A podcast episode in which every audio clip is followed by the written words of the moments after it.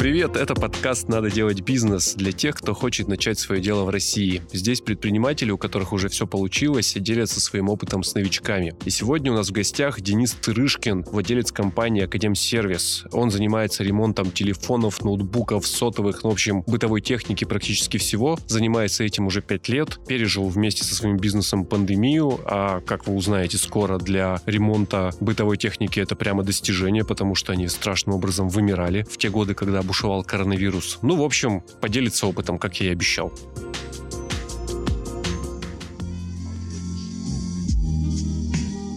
Давайте начнем прямо с самого начала. В какой момент, почему и как вы стали владельцем собственного сервиса по ремонту бытовой техники? Смотрите, изначально мне было просто это интересно с самого детства что-то делать, ковырять отверточкой, машинки разбирать, батарейки менять. На самом деле, в 2018 году мой хороший товарищ меня просто в это затянул. Каким образом? Решил просто вложиться деньгами, взять у товарища купить сервис по ремонту бытовой техники. Он там работал в этой сфере уже достаточно давно, на протяжении примерно 15 лет. Для меня это было интересно, особенно когда я остался один с этим, когда вот один человек заболел, мастер не вышел на работу, и мне пришлось самому в этом разбираться. А, ну то есть вы в сферу пришли сначала как наемный сотрудник и вообще без опыта? Не наемный сотрудник, мы просто взяли бизнес напополам. А, купили, Купили готовый? готовый бизнес с сотрудниками, да. А потом Мгм. начались небольшие маленькие проблемки. Заболел администратор, мастер уволился, либо не вышел на работу, а люди идут, и надо самому этому разбираться. Потихонечку, потихонечку руки начали делать. Обычно рассказывают наоборот. То есть обычно человек работает в какой-то сфере, понимает, как там все устроено, сначала учится делать руками, потом начинает понимать систему, а потом открывает свой бизнес, а вы, получается, сначала его купили, а потом начали... А, по- ну, начали да, вникать в то, как- это Получилось то, работает. что меня товарищ затянул в это, получилось, что он уехал по каким-то делам определенным и не смог э, быть на месте. Мгм. Обычно он всем не показывал, что именно делать, как с этим справляться. Ну вот начали вы ремонтировать технику зачем-то, самостоятельно. Я так понимаю, это просто какое-то стечение обстоятельств, там человек заболел, и вы начали заниматься этим самостоятельно. Да, и потихонечку тянулся. А вы все еще с товарищем совладельцем? Да, но он бывает очень редко на месте. У него есть- снова своя основная работа, которой он занимается. Назовем его инвестор, Ну да, соучредитель, да. Да. А вы занимаетесь оперативным управлением и сами же ездите на заказы. Да, да, да. При этом сначала вы так не делали. Ничего я так не делал, я почему? просто А- не умел. А, только поэтому? Опять же, эволюция управленца, она обычно в, в обратную сторону строится. Ну да, тут так получилось, что для меня это была новая сфера, я хотел себя попробовать в этом. Мгм. Ну вот попробовал, уже шестой год. Шестой год. Что вы ремонтируете? Ремонтируем практически все. Это мелкая бытовая техника, утюги, телевизоры, блендеры, смартфоны, планшеты, компьютеры, ноутбуки. Э, Практически все, кроме посудомоек и холодильников. Почему, кстати, так? Посудомойки, на них не очень большой спрос по ремонту, и нужен мастер выездной. Не каждый понесет, не снимет ее, не понесет в сервис. Ну да.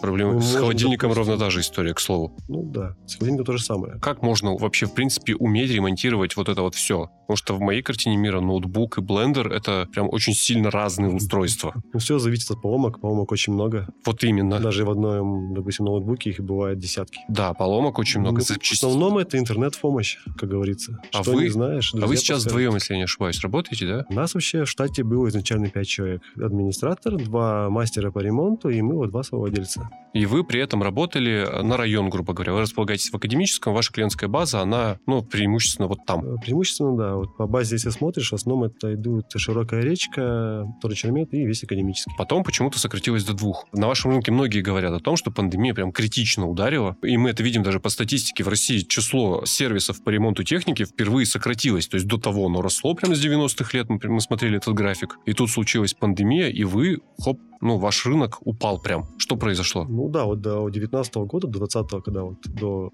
пандемии был вообще хороший подъем. И людей было больше, и все. Как только вот пандемия случилась, объем упал. Э, Люди, ну, звонили, звонки были, но в основном не холодные. Люди приглашали к себе домой, ну, чтобы что починить. Мало Лю- кто приходил. Люди перестали ходить в пандемию? Да, да. Может быть, конкуренция еще большая, то, что вот в академическом районе 40 сервисов это Да. мобильные телефоны, ремонт ноутбуков, да. Ого. А про запчасти вы еще упомянули, что запчасти подорожали. Запчасти подорожали это с началом СВО, когда доллар ушел под 100. Доллар шел под 100, потом еще параллельный импорт вместо оригинального, скажем так. То есть склады еще подопустили. Ну да, в целом, в целом Ну все да, подорожало. но даже вот, допустим, какие-то радиодетали, компоненты, очень много всего сейчас не хватает. Негде взять. Даже китайских аналогов нету. Я понимаю, что сложно оценить в среднем по рынку, насколько выросла цена запчастей. Если брать, допустим, март, то было почти в два с небольшим раза. Запчасти подорожали. Все. Все практически. Это А ваш прайс на- модули. А ваш прайс насколько вырос? Как работа цена? была, так она осталась. То есть Э, это просто ваши потери, по сути. Просто цена увеличивается, а работа она такая и есть. Фиксированная ставка. Когда она сто- стоила, допустим, 1000 рублей замена дисплейного модуля, она так и есть. Стоимость запчастей влияет на спрос. Э, че- да, чем выше цена, тем люди уже начинают сомневаться. То есть человек звонит, раньше вы ему говорили 2000, сейчас говорите 4, и он такой, у, наверное, может быть, нет. Может быть, нет. Так. Идет в магазин, смотрит цену и возвращается. Все-таки да. Ну, кстати, да, хотел спросить. А, Я живу в мире, и это, кстати, тоже статистика подтверждает, что сейчас золотое время, ну, если не золотое, то удачное и успешное время для всех, кто занимается ремонтом вообще чего бы то ни было. Начиная от кроссовок с платьями, заканчивая сотовыми телефонами, потому что нового в нашей жизни становится меньше, это новое становится дороже, его сложнее добыть, и по идее у вас сейчас просто как раз должен, если, если не не на взлете быть, то на подъеме. Ну вот смотрите, что касается э, марта 22 я вам говорил, людей вообще они пропали просто. Когда цены взлетели, они пропали. Очень было все дорого. Потом начали в магазинах подниматься ценник на технику. Люди вернулись по ремонту. Дорого, но начали ремонтировать. Потом более-менее это устаканилось, когда доллар опустился к 60 рублям. Доллар был ниже, но запчасти были все равно дороже из-за поставок, то, что долго шли. Сейчас, получается, допустим, ушел Samsung, его нету, но запчасти на него есть, их присылают без лейбла, но присылают. Допустим, новую модель микроволновки уже не купить, а старые люди ремонтируют. Там 15-20 лет, и они ее делают. Без разницы, будет 3 тысячи, 4 тысячи, они ее сделают, потому что новые они уже не купят. Понятно. А еще примеры такие есть? Bosch, пылесосы Bosch, двигателя, аналоги Китай сейчас делает. Несколько видов примерно тоже можно сделать. Ну, то есть, получается, у вас спрос сейчас растет. Он стал более-менее стабильным. Мгм. То, что растет, он сейчас хуже, чем 18-19 год, но он лучше, чем 22 Ну, я так понимаю, 22 для вас вообще самый, самый, самый, сложный, неприятный был, да? Там приходилось и переводить систему налогообложения на другую и штат уменьшать. Ну, хоть как- как-то остаться на плаву. Сейчас стабильный какой-то, адекватный и прогнозируемый спрос. А Насколько сезонность э, присутствует или не присутствует на вашем рынке? Ну, так как мы делаем, в принципе, практически всю бытовую технику, Поэтому я вас и спрашиваю. да, у нас нет такого, там, что плохой февраль, хороший апрель или нежели... А по видам техники? В мае холодильник, я сейчас Ну, фантазирую, в феврале телефоны. Да, смотрите, грубо говоря, Новый год — это идут телевизоры. Почему? Люди отдыхают, смотрят, горит подсветка, разбивается матрица. А, просто пользуются. Да. После Нового года, как статистика, 2-3 января это разбитые телефоны. Ясно. Кто-то кого-то кинул, где-то уронил. Не все телефоны переживают э, Да. Окунание в салат, телефоны идут всегда. Их всегда достаточно. но после Нового года всплеск. Да. А, а- а еще есть такие сезонные вещи? Сезонные вещи? Ну, я вам скажу, вот сентябрь, август — это ноутбуки. Почему? Люди начинают учиться, либо дети, либо что-то еще. Школа. Ага. Все занимаются. Когда, допустим, школа вводит удаленку, тоже приходят. Либо система слетает, либо что-то еще. Ну, вот это влияет. Компот на клавиатуре. А, это всегда так. Как, Да, ну, не когда удаленка, я компот. уверен, у вас Бывает больше заказов. и Кока-кола. Я прям уверен, что во время удаленки у вас э, э, компота на клавиатуре становится прям резко больше. Хотя, может Летом быть, идут колонки в основном портативные. Это вот JBL, ну, китайские, конечно. утоплены. И в пиве, и в Кока-Коле, и разбитые, и сломанные зарядки, и перегретые. Все бывает. Класс. Полный фарш. А средний чек какой? По ремонту? Да, ну, отбросив комплектующие, которые, я так понимаю, у вас, э, вы их в ноль покупаете и сразу же отдаете. Правда ведь? Вы же на этом не зарабатываете? На комплектующих? Да. Ну, Ну, смотря каких. На запчастях. Смотря каких. Поясните. Ну, допустим, если человек приходит со своей деталью, допустим, купил он дисплейный модуль где-то по рознице, также берем 1000 рублей за замену, но не даем гарантию на нее. Если нам поставщик дает какую-то скидку дополнительную, либо оптовую цену, мы делаем небольшую накрутку на нее, но она получается ну, дешевле, чем розница, нежели он купит. И прибавляем эту тысячу. Получается, что ему выгоднее купить у нас с гарантией, поменять, нежели ему купить в розницу самому. Ну и, без плюс у вас гарантии. появляется дополнительный заработок. Да, да, конечно. Насколько он велик? Ну, хотя бы в процентах от стоимости детали. Да 10-15% примерно. Здесь неплохо.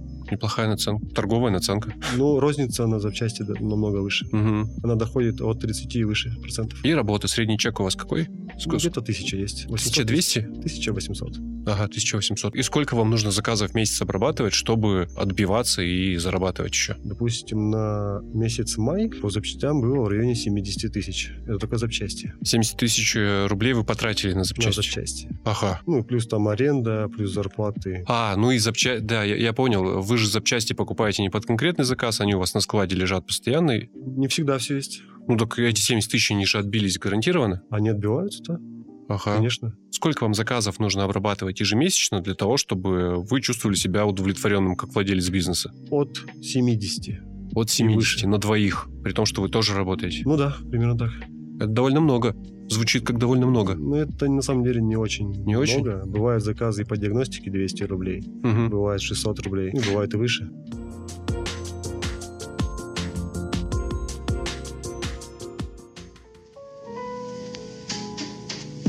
Если бы к вам сейчас пришел гипотетический приятель и сказал, что в его голове появилась мысль тоже заняться ремонтом, открыть там, ну, либо само- самому этим заняться, либо бизнес свой открыть, э, вы бы ему советовали выходить на этот рынок? Как приятелю да, как конкуренту нет.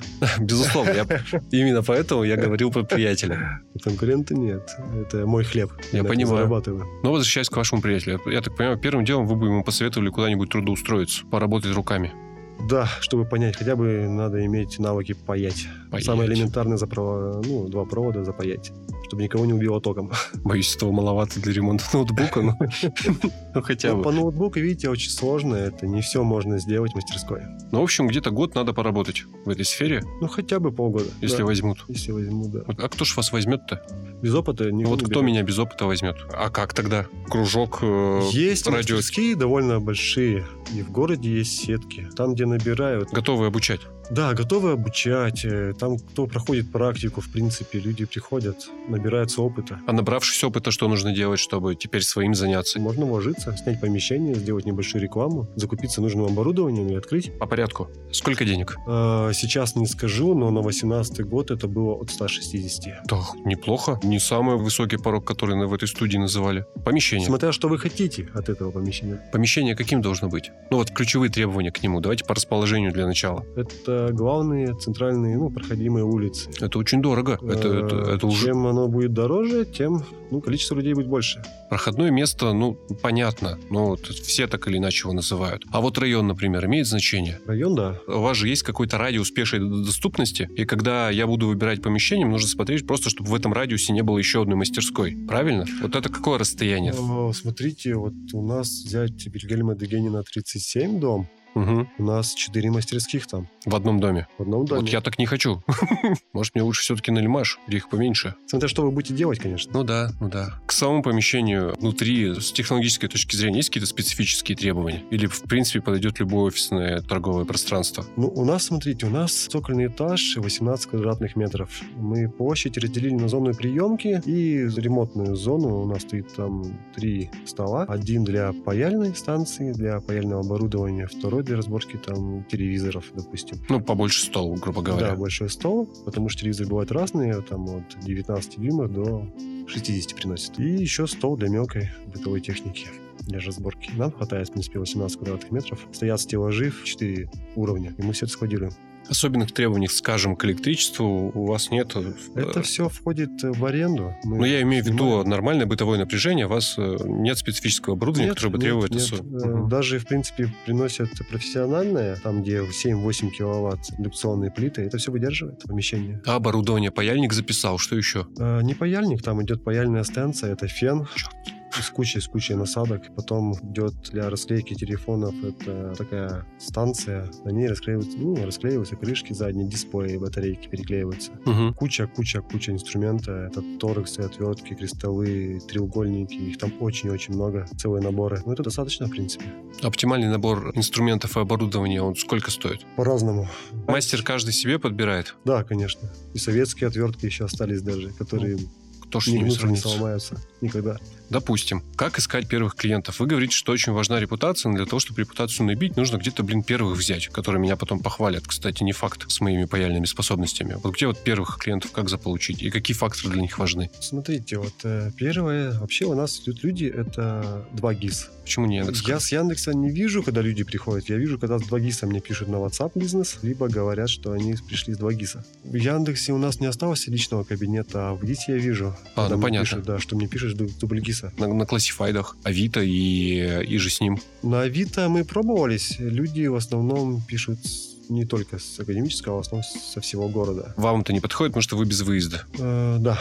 Да, Ну, просят в основном там забрать чайник. Ну, кто поедет? А почему, кстати, вы не выезжаете на заказы? По времени это очень затратно. И не всегда это рентабельно. А, понятно. То есть вы для себя так решили, что вы будете вот... Ну, это большая ответственность. Допустим, смотрите, за телевизором большой диагональю это очень проблематично его забрать. Бесплатно забирать его никто не будет, а люди не готовы платить за него большие деньги. Им а на месте его привезти. отремонтировать не получится, скорее всего. Допустим, сгорела подсветка и разбирается он через матрицу. Ну ладно, оборудование мы с тобой возьмем, а место там, где его разбирать, ну, даже должно быть все же чисто. И разбирать матрицу голыми руками, ложить ее на диван, на пол, на палас. Плохая идея. Потом Даже- собирать и включаешь там все в пыли. Понятно. Насколько важна цена? Нашли вас по геолокации, смотрят по цене. Насколько важно быть дешевле конкурентов, дороже, может быть, конкурентов? А, Там не то, что смотрят, там люди начинают звонить, спрашивать, допустим, сколько стоит поменять запчасть на этот мобильный телефон. Очевидный мы говорим вопрос. свою цену, они уже, да-да, ну все, хорошо, мы подумаем. И обзванивают, начинают по району ценник. То есть цена важна, и она должна быть Цена низкой. важна. Кто-то, наоборот, идет по отзывам. Хорошие отзывы, да, мы придем к вам. Кто-то по рекомендации. Ну, в основном сейчас такое время, что люди хотят сэкономить. Говоришь им на 100 рублей, они приходят. Ну, когда сильно дешево, тоже страшно, знаете. А, было такое, да. Думаешь, и вернется ли к тебе твой телефон потом? Говоришь за дисплей оригинальную цену, и люди говорят, почему так дешево. Мастер? Где же взять мастера, который будет там работать? Мастеров мало очень хороших. И очень тяжело его удержать на месте. Потому что он всегда работу найдет. Да, да. Он в основном не будет работать на сервис, он будет работать на себя. Он дома будет что-то делать, и к нему будут люди идти. Ну, даже если в сервис, я так понимаю, он тоже без проблем трудоустроится. Ну да. А сколько мастер зарабатывает сейчас в среднем по рынку? Хороший мастер от 50 и выше. От 50, ну, от, от 50 еще адекватно как-то звучит. Не очень редкий специалист. Конечно. Но тогда какой ему смысл работать на вас на мастерскую, если, по сути, он, как вольный каменщик, как свободный агент, может точно так же зарабатывать, только не 50%, Но все Ну, если 100%. у него есть такая своя база, конечно. А Просто он, а он ее еще у вас нарабатывает, там сидит эту свою базу. может быть все, да. Конечно, все может быть. Главное его отрезать от э, номеров телефонов, а- от базы клиентов, чтобы он не смог их обзвонить Ну, и это сказать, я- я- администратор занимается, как правило. Ну да. Вот зачем нужен администратор, как раз хотел спросить. Чтобы, э, У мастеров нет доступа к базе. чтобы контакты клиента не сходились с, Это все конфиденциально же. И текучка высокая? По мастерам? Ну, вообще, да. Раньше было, да. А сейчас? Сейчас, в принципе, мы вот работаем втроем, мы справляемся. Ну, рынок поджался. Очень много мастерских закрылось, ну и количество людей, конечно, стало меньше. И- Но мы пока держимся. Пока держимся, это какой-то, знаете, довольно пессимистичный, э, пессимистичное развитие события.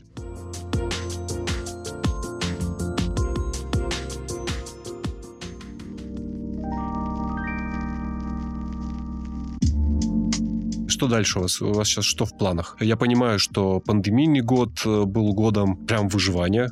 Ну, то есть вы остались на рынке, это уже достижение. Закрылось довольно много в Екатеринбурге, это уж точно. Да и в целом по стране там было прям время закрытий. Потом 2022 года там, понятно, эпоха неопределенности. Ничего не понятно, как, как что будет. Сейчас все, вы сами говорите, что все вроде как встало на, на свои рельсы. Объем заказов стабильный, понятный и постоянный. Какие у вас теперь планы? Что вы теперь дальше собираетесь делать? Если будет рост и стабильность, э, можно уже думать о втором, допустим, сервисе, либо о каких-то точках приемки. Но пока не очень понятно.